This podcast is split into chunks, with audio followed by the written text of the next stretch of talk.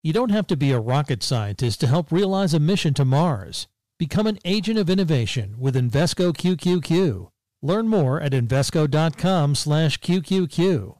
Invesco Distributors, Incorporated. This podcast is brought to you by Invesco Q Q Q. Anyone can become an agent of innovation. Learn more at Invesco dot com slash Q Q Q. Invesco Distributors, Incorporated.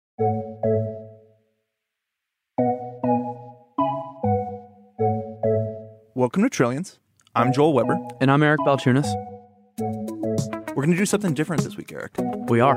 It's called Mailbag. It's exciting. I, I love it. So we get a lot of questions about E T Fs in general. And people reach out on Twitter, on Instagram, on email, via the terminal. And we want to take a moment and just dedicate the rest of this show to a bunch of questions that people have about E T Fs. Yeah, we collected some of the questions. I sent a bigger group of questions that I've gotten to Joel. He added some, and Joel's essentially going to pick uh, five or six of the ones that he likes, and we're going to try to answer them to cover some areas that you're interested in. This time on Trillions, we ran out of ideas. Great question here from Kevin Baum at U S C F. That's a school? No, it's actually an E T F company. Oh. Yeah, so he's in the industry. I was going to say University of Southern California. California Florida. Finance. Yeah, okay, there you go. It sounds like a sixteen seed in the N C A A to- tournament. Totally. So here's Kevin Baum. Have you recently analyzed E T F launch size and the subsequent flows? That's a good question and very specific. There really isn't much connection. There are E T Fs that open, they come out with a couple hundred million dollars. We call those... That's bes- a big number. That's huge, right? That's bespoke. It's because issuers more and more want to line up like an anchor tenant in that mm-hmm. E T F. So there's a few examples. Like the United Nations seeded the low-carbon E T F with about one hundred fifty million dollars. Just literally like, here, we want this to work. Here's some opening money. Correct. And it has barely more than that four years later. So while it's profitable on that one anchor tenant, it doesn't necessarily mean it's going to work later. She is another one. Remember the global, the diversity E T F, uh, gender diversity E T F has three hundred twenty-two million dollars. Almost all of that was seeded from CalSTRS. Hmm. On the flip side, Pen- pension money. Yeah, that's um, yeah, pension money that looking to do that, and they didn't really you know beef up more after that. But having that money in there, you'd think might attract other people. In that case, it did not. Hmm. So organic flows usually it doesn't matter. Usually, what determines whether an E T F gets assets is whether it just starts to crush the index, like it just shoots right up and just it becomes too big to ignore. Yeah, the outperformance. Yeah, the outperformance. Always gonna do it, right? The other thing that can attract people is if it comes in dirt cheap. Mm. Um, when something is so cheap, it just excites people. A good example is the Goldman Sachs um, multi-factor E T F, G S L C. Mm. That's not a great ticker. The the the strategy is not that easy to understand, but it charges and yet, nothing. zero point zero nine percent. Yeah, nothing. So for an, for a smart beta type strategy, that was like hugely cheap at the time, yeah. And that thing has uh, a couple billion dollars. And what's interesting about both of these, though, the from a flows perspective, is like it's sticky money, right? It's it, all this money has come in and it's stuck around. When E T Fs are cheap, the money tends to be more sticky. When the ones that they get money because they're high flyers and they have a good run, like the robotics E T F. When the, when that event when they inevitably crash, and they will, there'll be a time when they really underperform the indexes. They're probably going to see some outflows, but not all. So that money's less sticky, but not entirely not sticky. I'd say half is sticky. Some people, I think, forget they bought it or they really believe in the idea. Kevin Baum at U S C F, thanks for the question.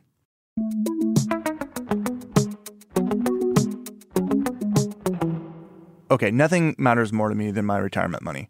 But one thing I know about my four oh one k is that it doesn't hold E T Fs. Why is that? Good. I get this question a lot. And the reason E T Fs aren't in four oh one k plans is because a lot of the advantages that we all know about them don't really matter there, right? Mm. So I'll go over a couple here. Um, the tax efficiency, that doesn't matter because you're already buying. Yeah, it's, pre- it's pre-tax. Yeah, dollars. It's pre-tax, right? Um, you also don't need to intraday trade your four oh one k plan. So the trading. Uh, please don't do that. Yeah, the liquidity kind of doesn't matter. And then you also have the cost issue, right? E T Fs are dirt cheap. However, in a four oh one k plan, like, say, Bloomberg, we pool all our money together. We can afford the institutional class of a mutual fund, mm. and the that's, I class. That's almost as cheap as an E T F. Correct. E T Fs ultimately are kind of priced at the institutional class level, mm. where the four oh one k market, where you're going to see the shift is you're going to see index funds take over. And then the other thing is there's some um, technical accounting issues with buying fractional shares. I won't get into the weeds, but the idea that if you put money in all the time and when you go to buy a mutual fund, there is no bid-ask spread, mm-hmm. whereas an E T F, you have to buy at that spread. So you could argue that dripping and dripping and dripping money into an E T F could cost you more than on the mutual fund side. But on outside of a four oh one k plan, an E T F will blow away uh, a mutual fund. But that's why the four oh one k plan is essentially the mutual fund's Alamo. Because they're like protected that. there, yep. right? E T Fs can't really get in. They're trapped. They, you know, they're they're fighting for their life there. I love the Alamo metaphor. That was a good one. Have you been? It's quite small. It's funny. I I grew up in Texas, but I never went. Yeah, yeah. Also, that Alamo story didn't work out so well in the end. That's why I used the metaphor. Okay, came up just a, a couple seconds ago. You said something that I want to ask you about: bid-ask spread. I don't think we've actually really addressed that one. What is bid-ask spread? Bid-ask spread is essentially the, the round-trip toll for uh, trading an E T F. The difference between what you can, what they'll sell and buy for because they're making a market. And usually, for most E T Fs, there's a penny difference, mm. right? So if you bought, like, say, S P Y, you buy it at, say, one hundred dollars and one cent. But when you go to sell it, you have to sell it for one hundred dollars even. Right? I'm losing a penny. You're losing a penny, and that is what the middlemen make for making the market. Mm. So it's very tiny, and if you take that penny and divide by the the price of the E T F, you're talking about zero point zero one percent in cost. Mm-hmm. But that's important, but if you do that all the time and you're trading all the time, it can add up. And if you go to less liquid E T Fs, you may trade and may maybe four or five basis points. Right, because it'll have the, a bigger bid-ask spread, right? Yeah, so just look at the bid-ask uh, spread as the uh, tiny, tiny little cut that the middlemen get for making a market in, in the stocks and E T Fs.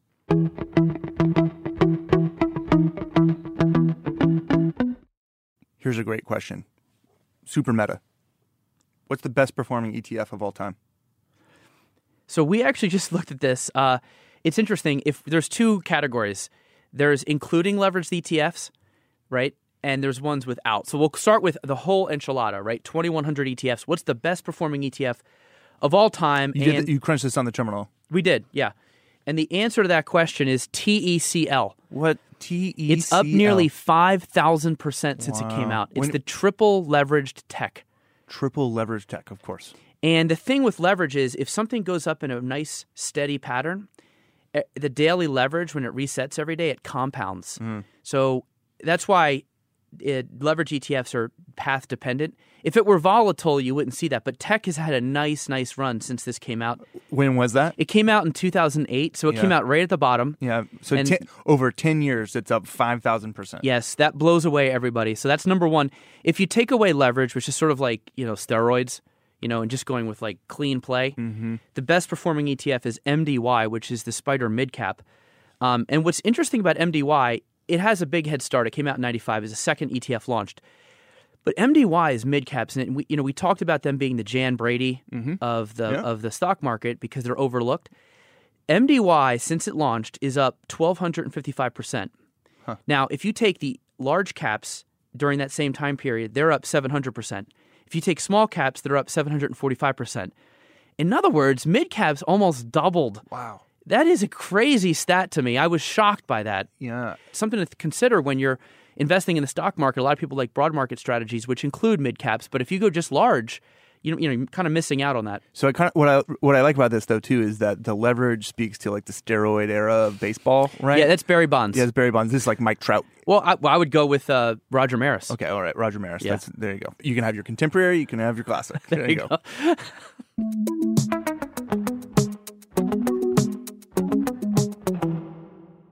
So, Eric, one thing that people always ask about is um, public companies, right? Because an E T F, basically, you're only investing in public markets.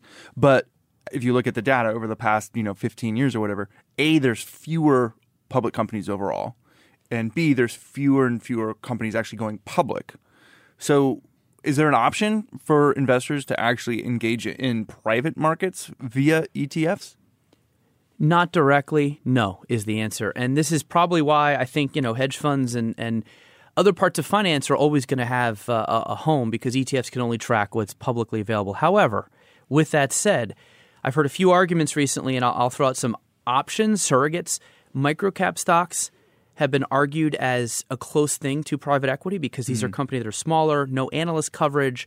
They don't. Their f- financial strength is lower. How small are we talking with a microcap? These are companies with market cap of fifty million dollars to about three hundred million dollars.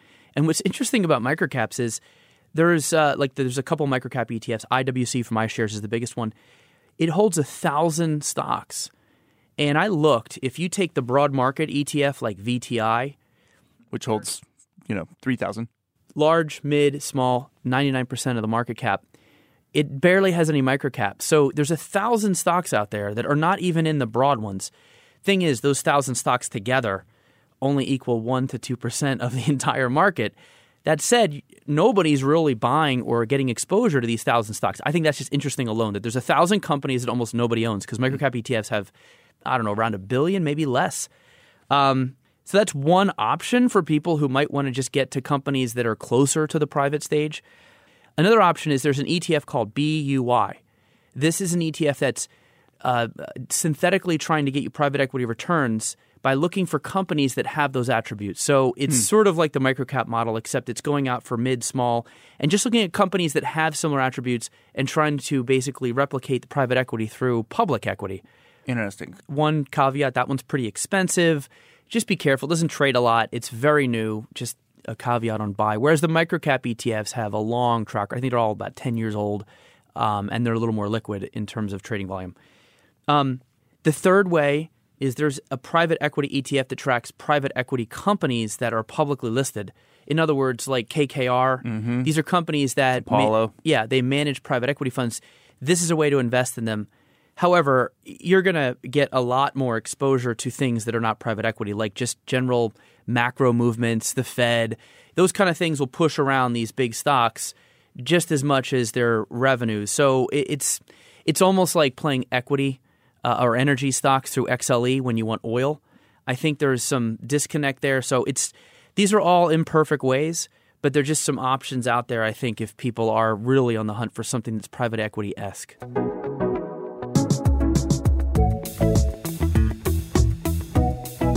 So, Eric, there's this plant called marijuana. I've heard of it. It's kind of popular in some I've... places. It's even becoming legal. You know, there's medical marijuana, there's recreational marijuana, which more and more states are adopting. And there, there's an entire country just to the north called Canada. Canada's in the process of legalizing recreational marijuana. So what's going to happen with E T Fs and marijuana? Popular question. In fact, I don't just get this on Twitter, but when I traveled around, people would ask me, people internal here uh, who just have jobs doing whatever have said, hey, is there a pot E T F?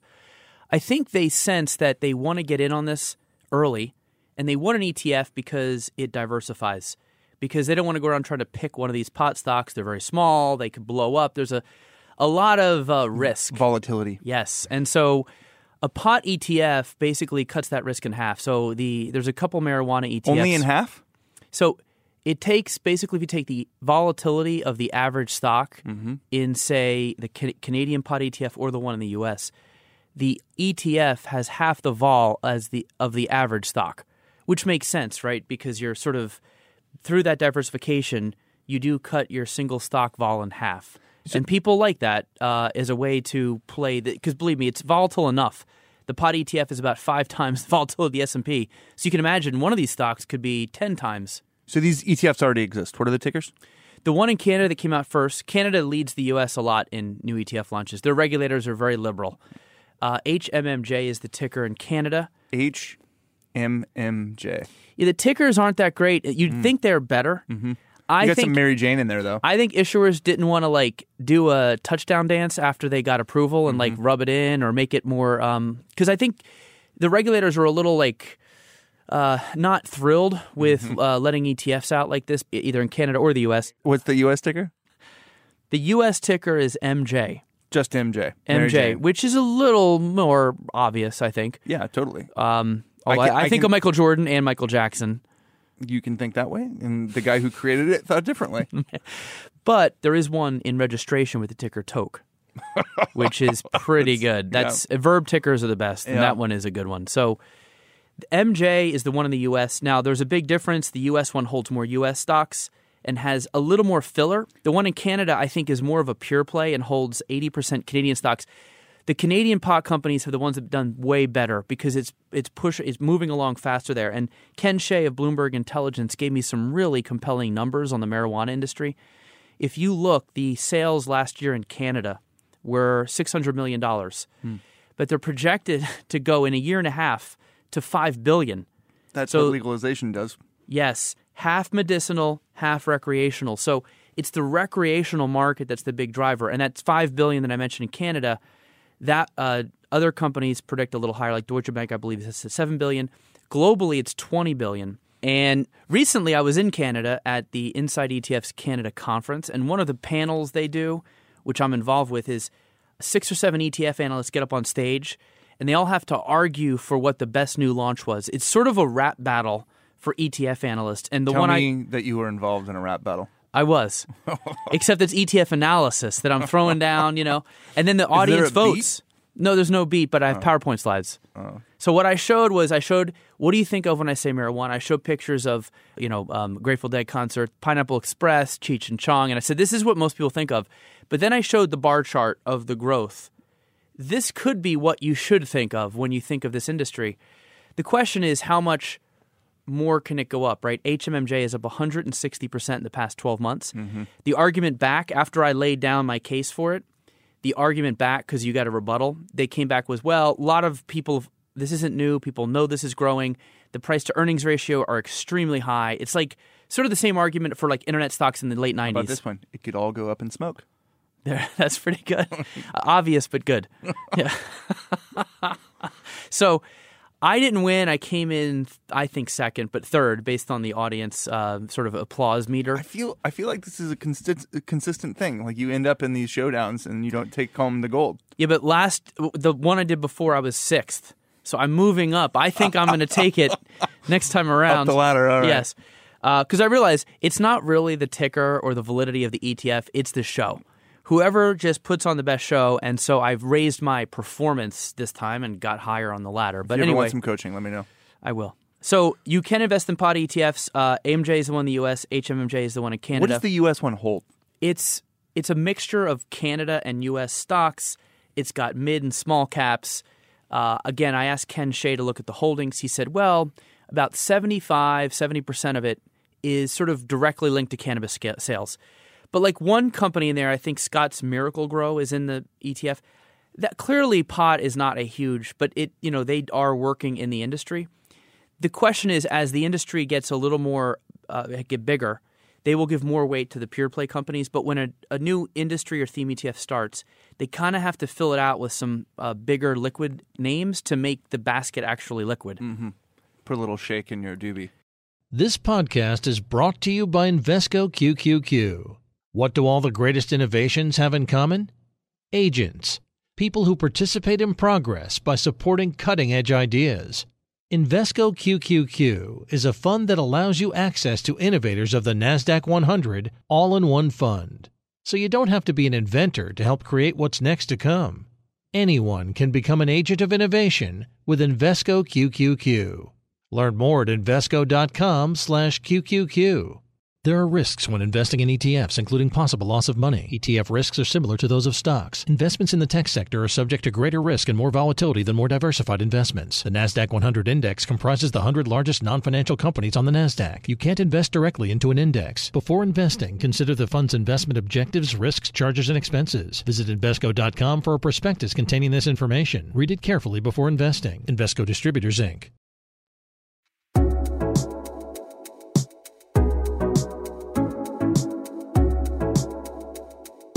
Eric, everybody hates paying taxes, and we know that E T Fs have some tax benefits. Joe Panino at Panino L L C asks, can you do an analysis of the tax efficiency of E T Fs versus mutual funds versus hedge funds? Right. The data is is tough to crunch on this, but Morningstar actually did an analysis. I'll give them credit for this. If you look at the E T F capital gains distributions over time, it's almost the perfect record. It almost looks like a picture. No hits, no runs, no error. Like, we just look almost like a perfect game. There's occasions where they will distribute a capital gains, but it's so rare. Um, and that's what people like about E T Fs. It's a big, I'd put it top five attribute, is the fact that you don't get taxed for do, for just sitting there. In a mutual fund, you can. If a big investor were to leave the mutual fund, the manager has to cash them out. How do they do that? They sell some of the stocks. That's a taxable event. And you sit there in the fund, you get a distribution. And E T Fs do not have that. You still get taxed when you sell it, but you don't get taxed just for doing like a bystander kind mm-hmm. of tax. Huge deal. E T Fs, almost no capital gains distributions across their life. Mutual funds, big problem. And he also asked about hedge funds. So how, how do hedge funds stack up? Same deal with the mutual funds. The thing is, a lot of people who are in hedge funds are endowments, pensions, who are going pre-tax. All of what I just said only involves in after-tax money, mm-hmm. which brings us back to this idea that if you put an E T F, a mutual fund, a hedge fund in a level playing field after tax, E T F almost always going to win that battle.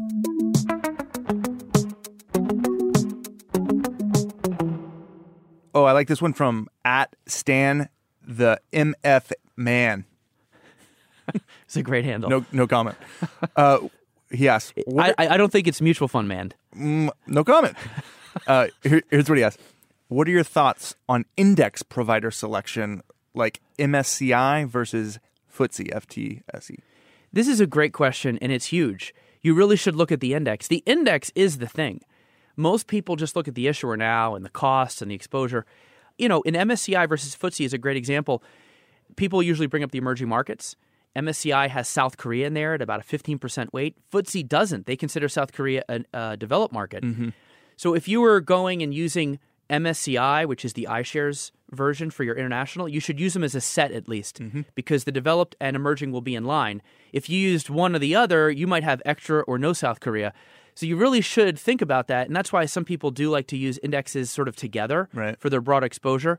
I do think that looking at the index, though, ultimately comes leads back to looking at the holdings, the weightings, which we always talk about. How is it weighted? So it's not that indifferent than looking at the exposure, but it is important. But this is, you know, it's really important because uh, it, it, it's about what you're going to buy, right? And like, say, China is an interesting one. There's been a lot of conversation about when China is in an index, when it isn't in, in, in an index. For instance, there's um, an E T F, uh, E M M, right? Which, notice, it was created by a guy who basically was like, I want China exposure, and I'm not getting it anywhere else because of the way the indexes are structured. Right, which brings us to the fact that there's a lot of new formed independent indexes and what's called self-indexing.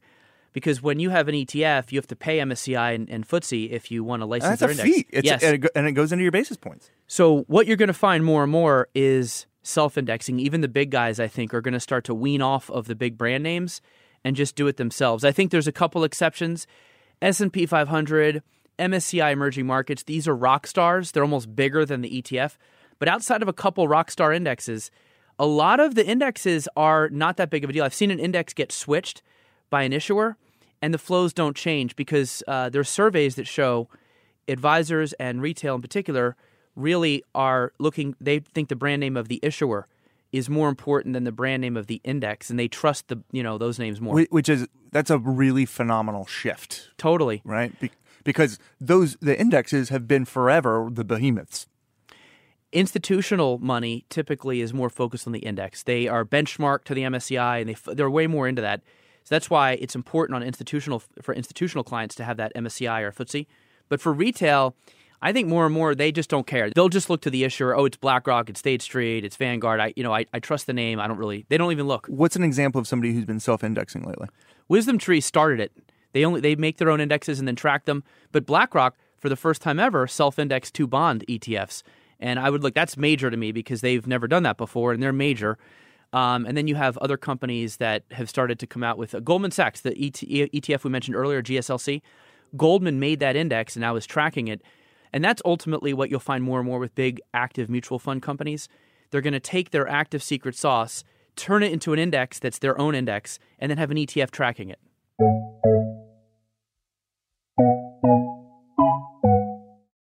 Okay, so here's probably the most basic question that a listener could ask.